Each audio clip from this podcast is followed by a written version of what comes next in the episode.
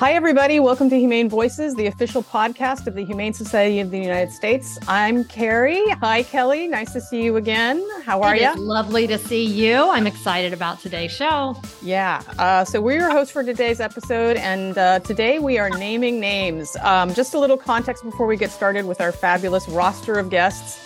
Uh, one of the many ways that we work to get at the root causes of animal cruelty here at the Humane Society is by engaging some of the biggest players out there the corporations whose practices can sometimes impact literally millions of animals. And some of those companies over the years have shown a lot of willingness to engage and work on their standards, you know, things from what they sell to how they treat animals directly to how they source animal based materials and lots more. And so, some of these corporations are, are, you know, willing to hear from animal advocates and learn how they can do better. And some of them not so much. And so mm. we've got some leaders from uh, three of our big campaigns to talk about which companies out there are uh, are maybe in the not category, uh, to put it mildly, and uh, really should be doing a lot better to be to be more helpful um, and move their standards for animals. So I'm going to go ahead and without further ado uh, int- introduce our fabulous guests. Um, today we have Carla Dumas. Vice President of the farm animal production, uh, John Goodwin, Senior Director of the Puppy Mills campaign, and PJ Smith, Director of Fashion Policy at the Humane Society of the United States. Thank you, everybody, for being here. Thanks for having us. All right, everybody. So, as Carrie said, we're naming names. Gloves are off. We're ready to rumble. So, Carla, I'm going to start with you. Tell us a little bit about farm animal protection, what you and your team do. Yeah, I'm happy to. Thank you, Kelly, and thank you, Carrie. Excited to be on here. So, from a global sense, our global focus on farm animal work is centered around reducing the number of animals who are killed for meat, egg, and dairy products, and also end the cruelest production practices. So, when I say production practices, our work is designed to put an end to extreme confinement. So, what that means, it includes hens confined to cages for egg production, mother pigs confined to gestation crates, and chickens raised for meat that are bred to grow so quickly they're confined to bodies that are often unable to withstand this rapid growth. Now, as it relates to what we're talking about today, part of this work to eliminate these practices is done by engaging and negotiating, Carrie, like you mentioned, working with the largest, oftentimes global corporations to enact and follow through on purchasing policies for their eggs and pork, buying cage and crate free sources, and purchasing chicken from producers that are transitioning to slower growing breeds, enrichments within their industrial barns like lighting, bedding, as well as more humane slaughter practices. Great. Thanks, Carla. So, to lay some more groundwork, I'm going to um, kick it over to you, Mr. John Goodwin. Tell us about what you and your team does. You know, at the Humane Society of the United States, we are the only one of the large organizations that has a full team dedicated to stopping puppy mills, which is kind of amazing if you think about it, because it is such a major issue. And right now, our focus is on stopping the sale of puppies in pet stores, because most puppies in pet stores come from puppy mills and while the mills themselves are largely concentrated in these Midwestern states with large agricultural economies where big ag does everything they can to stop us from getting even an extra square inch of space for a mother dog in a cage, well, they've got to sell those puppies somewhere. And so that's where we have the lower hanging fruit where we can really tackle this industry by shutting off the problem on the market side. And we do that with a mix of legislation, undercover investigations, being an information clearinghouse, educating the public, helping people find humane sources of uh, dogs for their you know for their next four-legged family member. It's a really robust, multi-pronged approach that's having some real results. Thanks, John. So from farm animals to puppies to PJ, what do you have for us? What are you and your team up to, and how are you saving animals? Hey, everybody. Um, pleasure to be here. Uh, the fur team, I mean, we are looking to end the fur trade uh, as we know it. And HSUS has a really, um, as JP mentioned, like a multi prong attack, but we we really hope to close the markets for these fur products. I mean, there's just like no humane way to raise a, a wild animal in a cage on a, a, fur factory farm. And and so we were working with some of the biggest companies um, around the world, the biggest fashion companies, to go fur free. We're also working in cities and states to ban fur sales um, for new fur products. And so that's uh, California, which uh, is the was the largest fur seller in the United States. They sold upwards towards a quarter of the fur sold in the United States. Banned fur sales starting the beginning of this year, and so that's no matter if the company sells fur or not, they can't sell fur in California. So we're closing those markets. And what's really cool about that is um, the profit margin for these fur farms is so razor thin that if you can lower the, the demand for fur products just a little bit, those fur farmers aren't making any money and so they have to close as well. And so um, we're seeing the a rapid decline of the fur trade um, around the world because of this this approach before we circle back to Carla, I think we should have acknowledged uh, with PJ that we have here uh, the recent uh, Neiman Marcus. What what we can't call you a centerfold, right, for their uh, for their Christmas catalog, but right yeah. up there. it, it, it's uh, my dog Franny and I got to go to, to do a real photo shoot in New York City with Neiman Marcus, and uh, we're in the the holiday catalog this year, which is really celebrating our work and in Humane Society um, it's really cool. I, I don't generally like to be in the front like that, but uh, um, Franny looked good. I was glad to be by her side. But you'll take one for the team. We appreciate you and exactly. thank you for your service. Yeah, and and that's that's because of all the great work you've done on these issues, right, PJ? I mean, like it, it's it's something that Neiman Marcus did because you know we've we've had a long-standing work with them, correct? Yeah these relationships i mean uh, jp and carla can can vouch for that these relationships take time um, you mm-hmm. got to build them over the years um, there's a trust there and and once you get to that point where they they understand that you know their customers care about animals and you can show them that uh, they they generally want to do that good thing because they know they can do well by doing good and, mm. and we're mm. seeing that across the board yeah. So how long have you been engaging with with Neiman Marcus at this point? I've been at the Humane Society of the United States for 14 years, and I've been mm. engaging with Neiman Marcus for 14 years. And I can wow. tell you, it always hasn't been a wonderful conversation, but mm-hmm. we got there um, through the years. And again, it's about building that relationship. And absolutely, and you, you got to play the game. long game sometimes. Yep. Yeah. Exactly. And as we often hear, you know, for all of our listeners or consumers, we're all consumers, you know, we vote with our dollars. So I think it's an interesting point too that um, when companies do what the market demands and what consumers want, it can be a, a win-win for everyone. So, so all right, we've talked about some good. Shout out to Neiman Marcus. Carla, what are some companies that you and your team have worked with that maybe um, or companies you've identified in your experience, they could be doing a lot more for animals. Let's name them. Let's get them out there. Yeah, yeah, happy to. Starting things off to kind of piggyback off of what PJ was saying. So, going into the work that we do and and all of us do here on uh, the podcast today our goal is to work with these corporations to enact this change and ensure that they follow through with these commitments. So, obviously, we're motivated to make this happen because it's the right thing to do for animals. And what PJ said as well corporations are recognizing more and more that this is what consumers want.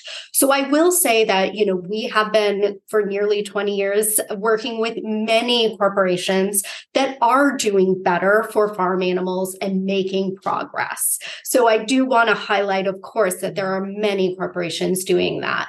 But what I would say as well, and what we're here to talk about, is there are corporations or producers that appear to be committed to keeping cruelty as a standard practice when it comes to what we're doing. So I would say, from the work with our farm animal protection team, the worst offenders would be Walmart, Kroger, and Tyson.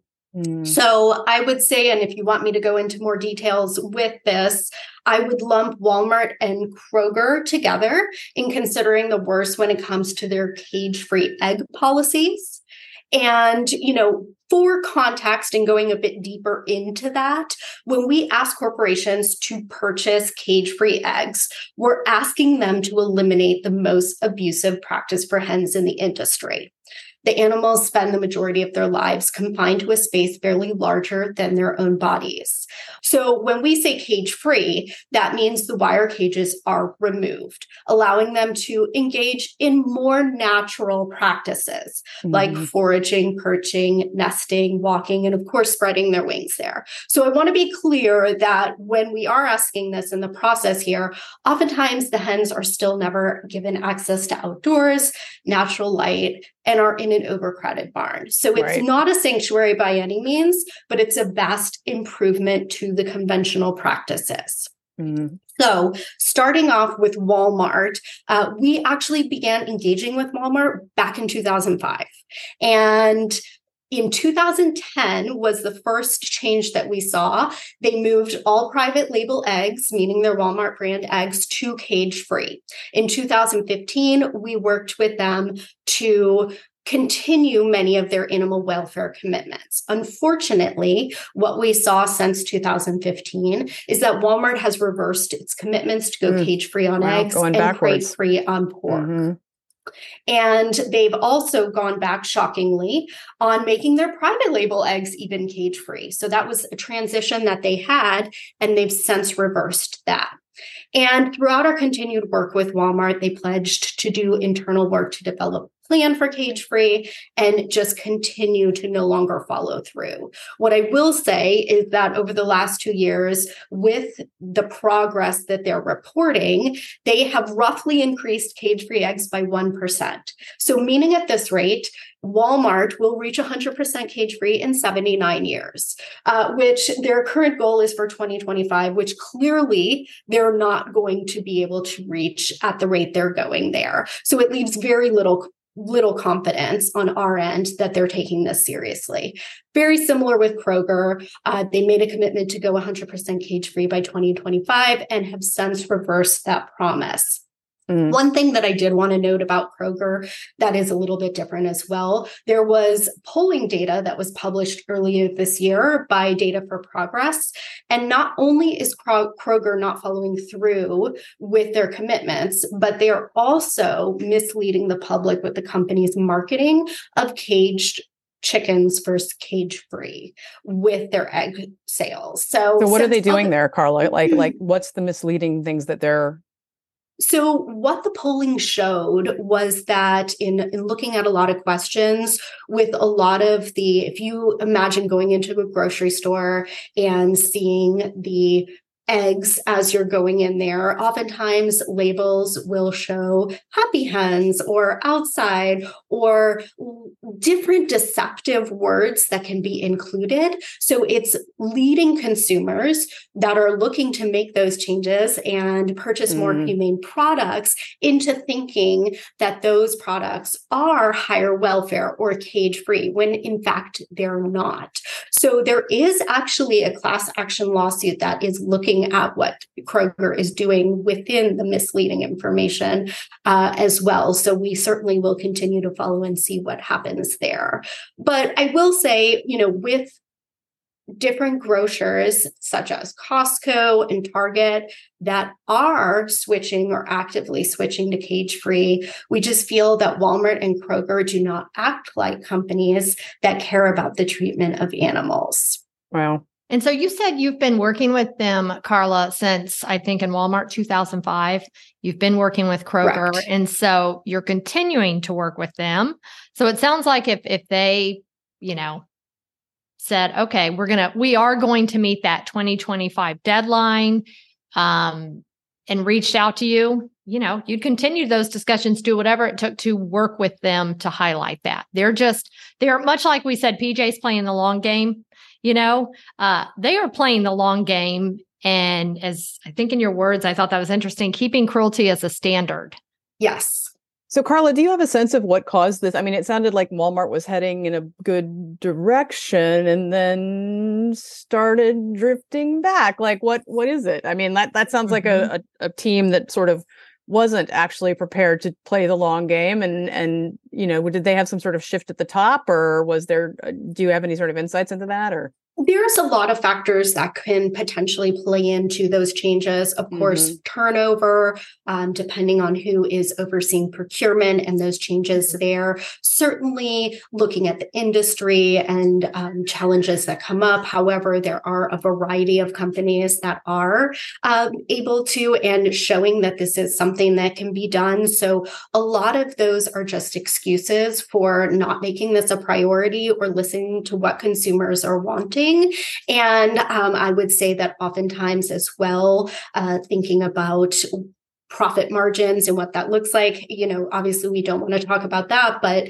certainly in thinking about supply and demand. But what we do know, again, if companies like McDonald's, which is nearly 100% cage free at the time, if they can do it, or for example, the largest food service companies like Aramark, Sodexo, Compass Group, if they can make these changes with the amount that they're purchasing, grocery stores like Walmart and Kroger can absolutely do that. Yeah, yeah. it's been yeah, it sounds like that it can scale.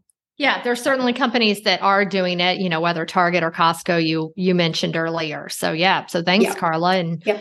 um, John, I know you've got somebody on your list, you know, oh, that you're just ready to share that are uh, maybe not the best actors in this. Yeah, arena. well, of course, for the Puppy Mills team, I don't think it's a I don't think we have to do a massive drum roll with a lot of suspense. I think it But let's hold on. Hit it, John. It's of course Petland, uh, the largest chain in the country that still sells puppy mill puppies, the company that's been sued by countless customers for selling sick puppies, the company that's been investigated by multiple state attorney generals, the company that's been investigated by the Centers for Disease Control for their part in a zoonotic disease outbreak that put customers and employees in the hospital. I could go on and on and on, but they are the ones who will get coal in their stocking this year. Wow, those are harsh fighting words. well, you just, just, just got to call the balls and the strikes as they come in, right? Well, I like it. I like it. Let let's spill all the tea. So tell us though, John, with Petland. I mean, I I believe similar to Carla and the company she's mentioned, you've tried to work with them to transition to a humane model, right? So when I was in the animal fighting campaign, my predecessors in the Puppy Mills campaign uh, had a big investigation they released linking Petland to various puppy mills. And this was a long time ago. This was like 2008. The work continued into 2009. And then Petland approached HSUS and said that they wanted to be part of the solution. They wanted to sit down with us and help reform mm. the world of commercial dog breeding. And we sat at the table with them negotiating, trying to get some sort of positive results for the dogs for a long, long time. And I came to the Puppy Mills campaign in 2016 and quickly realized that this was a delay tactic. They wanted mm-hmm. to hmm. keep us at the table, yak, yak, yak, yak, yak. Right. Reform. Actually, yeah, mm-hmm. never actually doing anything that led to any results. The USDA regulations uh, for commercial dog breeding kennels or puppy mills say you can keep a dog in a cage only six inches longer than her body. In the nine years that we talked to Petland, the dogs didn't get an extra square inch of space through the USDA regulations, one inch. I mean, it wasn't worth it. So then we started doing undercover investigations in Petland, uh, expecting to continue to link them to puppy mills, but shocked at how many sick puppies we found in their uh, back rooms, even mm-hmm. finding dead puppies in freezers. So now we have a full campaign to convince Petland just stop selling puppies, join all the other major pet store chains that focus on pet products and pet services, embrace a humane business model. So that's what we're trying to get them to do. And John, if I can just real quick for listeners that maybe aren't as familiar with this issue, when you talk about Petland being, you know, not a good actor in this space, but those pet stores that maybe have pets in the stores, but they are different than Petland, just a, a quick hit on kind of differentiating that for consumers.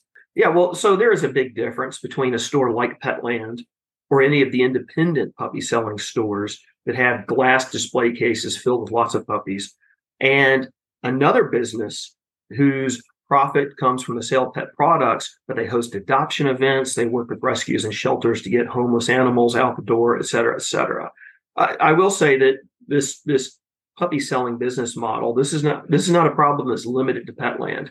Any of these stores that have mm-hmm. 30 glass display cases that they want to be kept full with puppies all the time, a lot of different varieties of different breeds. They're not going through a Rolodex with 400 responsible breeders trying to find who has a litter available. No, no, no. They're going to some mass producer who can keep a reliable supply of puppies in the stores, and that's why almost all puppy uh, pet store puppies come from puppy mills. Yeah, it's like it's like treating treating dogs as widgets. Like who's the best widget supplier? Oh yeah, and you know when you look at like these little, uh, they have these state associations for these puppy mill owners, like you know Missouri Pet Breeders Association, that kind of thing. And when you flip through their little newsletters, they refer to the dogs as livestock. Uh, mm-hmm. You know, they see them as agriculture commodities, not as family family members. So, John, and, and, you know, after these initial sort of dialogues with Petland, it seems like since then they've sort of gone into such into more of a fighting us at every turn mode around legislation and things like that. Is that correct? Yeah. So, one of the uh, really exciting things that I saw emerging when I came to the Puppy Mills campaign, and, and I've tried to really double down on, was the passage of these local ordinances that prohibit the sale of puppies in pet stores. Uh, there are about 480 localities now that have passed ordinances like that, now seven states. Petland is freaked out by that. So they are spending millions of dollars to try to pass their own legislation that would take away your right to petition your city council to pass an ordinance regulating pet stores. They want to take away your right to fight puppy mills through your city council, to petition your local elected officials through these bills that would preempt, they call preemption bills, that would preempt any sort of local ordinance. Petland even requires their franchisees to send in 0.5% of their revenue every week, even if they didn't make any money. They're not sending in 0.5% of their profits to corporate. They're sending 0.5% of their revenue to go to a war chest, hmm. lobbyists, lawyers, you know, message testing, just just everything they need to fight us. Yeah. Wow, I wish they could invest some of that war chest in taking care of the puppies. That'd be nice. It would be a huge difference, wouldn't it? Yeah. yeah. A huge difference. And I want to make sure because it is the holiday season coming up, and sometimes people do uh, want to add animals uh, to their family. Absolutely. Uh, I think John's made it clear. Don't go to Petland. Your local shelter, I can tell you, is busting at the seams, and there's mm-hmm. lots of great animals at your county shelter or your private uh, nonprofit shelter it's a crisis time for shelters. In fact, yeah. it's not like a few years ago when they seem to be emptying out. So hopefully everyone can find a little little room in their house for maybe you know one more one more dog, one more cat. Yeah. And and Petland uh, leaders leadership, if you're listening, John is ready for that call, saying you are hmm. ready to transition to a humane model. Yeah, th- this doesn't have to be a hostile relationship forever. If they were to change their business model, uh, we would we would tell the world we would we would get to the tallest mountain and scream at the top of the tallest mountain look they did the right thing let's support them i would personally i i don't live near a petland i think the closest petland to me is in pittsburgh i drive up there and buy a few hundred dollars worth of dog food uh, and treats and supplies and toys if they would make that change uh, they're the only That's one of the top 30 pet store chains in North America that sells puppies. They don't have to do it to be very, very prosperous. Thanks, mm-hmm. John. We're here for you, Petland. Balls in your court. PJ. All right. We know you've worked with, uh, let's start. We're going to start on the positive note here. Um, tell us, we mentioned Neiman Marcus earlier. Talk to us about, because you work regularly with these, you know, global companies. Talk about those that uh, have said no to fur. I would say, I mean, I said the long game, but you only have to go back to around 2015 where you started to see this wave of companies um, looking about into their fur policies, and a, a, lot of these fashion brands, I'll say, didn't even have any animal welfare policies um, before they started talking about fur. So we we were able to you know get our foot in the door. Um, the Humane Society of the United States passed the Federal Truth in Fur Labeling Act, which just guaranteed that all fur products had to have the country of origin and the species on the label. Um, there was previously a loophole that that didn't allow all fur, and we started seeing, you know, companies selling real fur as faux fur. So we started looking, working with the FTC, working with these brands um, that eventually led to that federal law that closed that loophole. Um, but by working with those companies, we got our foot in the door with some of the biggest brands around the world. We started talking about um, just the way animals are raised for fur. And then we also started to show them that this is something that their customers cared about. And it was around 2015 where like Armani, Hugo Boss went fur free. Mm-hmm. Um, and a couple more trickled in that led to Gucci in 2017 announcing, I mean, it was Gucci. The- now, is that a new brand? I, I don't believe we've heard of that. Gucci's uh, been around for a long time. It's a is it a joke? Okay, good. Um, I didn't know who, who were you talking to, It's but the straight face, Kelly. I only buy luxury, PJ. only luxury here. I know all about it. I'm but it was it was one of the hottest brands in the world at that time, Yeah. and so they took that opportunity to announce that they were going fur free. And ever since then, I mean, it's most fashion companies at this point that are that have fur free policies and and they've even it's almost like a competition of who's the most humane fashion brand Mm, because they started banning exotic skins now um banning angora um which comes from from rabbits and Mhm. um, so it's the, these these animal welfare policies are getting stronger and stronger, but it started with fur. Um, so I mean, what's really great is there's only a handful of companies left that still sell fur, and which leads me to the you know the the worst offender at this point. Bring it. Who do you have, Yeah. PJ? It's uh it's a company. It's the largest luxury company in the world. It's called Louis Vuitton Moet Hen- Hennessy. Um, they they also sell a lot of the fancy spirits um, that you Hmm. see out there, but um, LVMH is is for short. But they you know they're they're the brand they represent or they're the parent company for Louis Vuitton, Dior, Loro Piana, and Fendi, which is essentially an Italian uh, furrier. Um, and they they're owned by I think he's the second richest man in the world right now, Bernard Arnault. Um, but yeah, it's just this really large luxury company that um, has yet to take that that that step in the right direction by by going fur free. And there's a couple reasons why I think um, I mean they're on the the naughty list. Um, the first one is just simply their business model. Um, so go back to Gucci. Gucci's owned by a company called Kering, uh, which is like the second or third largest uh, luxury company in the world. And Kering gave all of their brands, which is like Alexander McQueen, um, Saint Laurent, Gucci. It gave all of their brands autonomy to to make the announcements, do the do the announcements that they want. And so those brands were able to trickle in by going fur free um, which eventually made it a really easy decision for Kering to say we're fur free because all their brands had already made that announcement.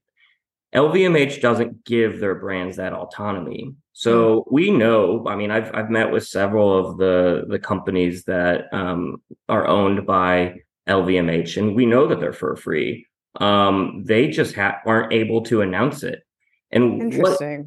what, why that is a problem is because when these companies make these announcements, it's such positive feedback Yeah. that all they want to do is do it like more. They want, they love that feedback. They love hearing from their consumers. And I mean, when Gucci went fur free, this is like one of my favorite things to tell companies is when Gucci went fur free, it was one of their most liked posts on Instagram of all time. Mm. Same with Prada when they went fur free. It was their most So it makes liked financial financial sense for these companies to do it in right, addition in brand to just sense, totally. Yeah. Yeah. these companies are spending millions of dollars on social media with influencers and ads and all they have to do is say we're doing something good for animals and they're going to get the most likes um, it's a it's an easy decision at that point but lvmh doesn't even allow their brands to take that simple hmm. step so they don't they don't know how good it could be Are they if just digging in their heels? going fur free. I mean, at some point, Yeah, have they engaged like or- what's there's clear evidence other companies have done this and it's you know, Successfully. yeah. yeah, they've done Yeah. it. It's a win-win. What it, are they just being obtuse? What is why aren't they just transitioning and doing that? I wonder. I think there's a couple reasons. The first one is um, they've kind of sided with the European fur industry. Hmm. Um, they really they they got in their corner. They defended them, even though there's no way to defend it. They they somehow try to say European fur production is somehow superior to um, fur uh, production in China and other countries, but it's exactly the same standards. So it, it, it makes no sense. They just are trying to say that one's luxury, the other one's not. PJ, Um, wasn't the- some of the European farms where, where where we saw, you know, viral outbreaks during the pandemic too? Yeah, it's, I mean, it's where COVID, it's a breeding ground Yeah. for COVID 19. Avian flu is going through fur farms like wildfire um, in, in Very Finland gross right places now. to be. Yeah, so it's the other the other reason is also that they own Fendi, which I like I said Mm. is essentially a, a furrier. Um, the good news is Fendi at one time used to sell a lot of fur, but they've diversified their products quite quite a lot in the last few years. Where you can go on their website right now, and there's maybe ten pieces of fur where previously the whole website was just covered with fur. Um, so they're they're they know where their consumers are. They they they're headed that direction, but they're going very very slowly. Um, and I think I think with fur production really leaving Europe at this point, um, we're seeing over tw- like I think there's 20 countries that have banned fur production. There's a European Citizens Initiative that's happening right now that will essentially close all fur production in Europe. Um, that that those talking points that LVMH used to say that European fur is the only fur we buy and it's it's luxury and things like that is just not going to hold up anymore because they're going to have to if they're going to source fur anymore they're going to be sourcing it from China which is the largest producer of fur in the world um, and so I think that that's that might be the key that'll eventually allow them to go fur free. So we're really hoping that this uh, citizens initiative will, will be successful. And a LVMH, their uh, kind of probably most popular known brand is Louis Vuitton. You said. Yep, yep. Louis Vuitton and then um, Fendi and Dior are really their mm. main ones, but they own other ones called Givenchy and, and Loro Piana, um, mm. some of the lesser Loewe. Um, yeah, so they just they own a lot of companies, um, and like I said, a lot of them are fur free. They just won't allow them to be fur free, um, which doesn't allow them to promote it, and they won't they won't get all that positive feedback that I think. Uh, that they they would deserve if they they took that step. And I'll also say it's just like this idea of luxury has changed in in that this 10 years since you know Gucci went fur free and and Armani and Hugo Boss and luxury now means who's the most innovative who's mm. the best on the environment who's the most ethical um, which always wasn't what what luxury meant and so i mean if lvmh truly wants to be luxury they would be innovating the next generation of faux fur. They would be, you know, we know that fur is one of the worst materials for the environment as well as animals. So they would be taking a step to move away from that. And that sounds like they're so behind the times because at one, you know, years ago, uh, wearing fur was iconic and seen, seen as a status symbol. Now, I mean, everyone knows whether you're in the animal welfare movement or not, you know that if you're a celebrity or a person, you're on a stage or you're known to be wearing animal fur versus faux fur, like it is not a good look.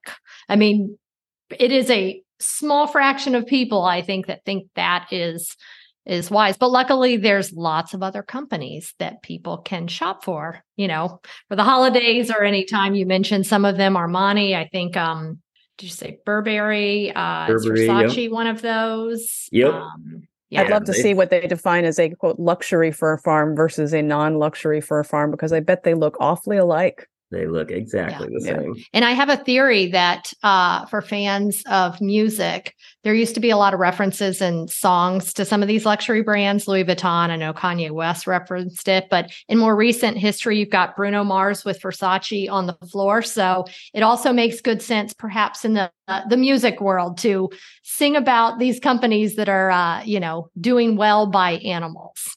I like mm. that. Yeah, only good companies we could sing about. Yes. So PJ, if they if they called you tomorrow, what would you do though? Oh, just like JP, I I would go buy all my my suits from uh, Louis Vuitton. No, um, right, PJ. None of us can afford to shop these brands, but if other if our listeners can afford to shop these brands, consider not. no, no, uh, no, scream it from the mountaintops. We would we would celebrate LVMH, um, you know, as as the company that's just that's taking a step in the right direction. Um, we would, you know, be able to just they would the feedback that they would get, they would immediately get a bounce. I know when Nordstrom went fur free, their stock went up mm-hmm. as a mm-hmm. result like wow. this is real dollars that they can they can benefit from from going fur free because this is just where consumers are at and i can tell you even we're, we're meeting a lot with like investment um, um, and financial institutions now which are creating fur free policies. So they will no longer even fund companies that are associated with the fur trade. And because they see the writing on the wall that this industry is just going downhill so fast that they they're not going to put their money in a company that that is associated with it. And so that's great. That so it's financially risky for a company to invest in those companies. I mean, at every mm. angle, you know, the evidence seems pretty clear that that's you know what companies should be doing. Yeah, if you look at if you go to Goldman Sachs right now, it will say they're like companies they won't invest in are associated with assault weapons, um, like drug paraphernalia, and the fur trade. So it's listed right there with with those other things. And so I think I mean LVMH would be open its door to more money if they were to mm-hmm. go, take that step in the right direction and go fur free.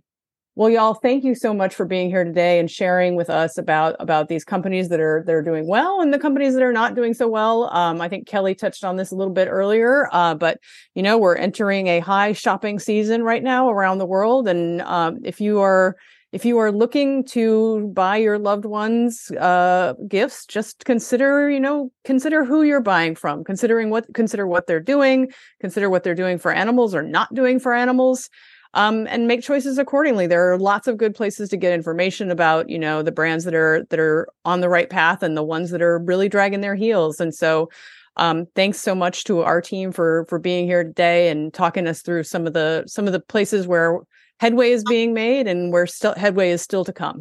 Thank you for having us. Yeah, thank you. Thank Let's you. Get shopping. All right, this has been Humane Voices, and we will see you on the next episode.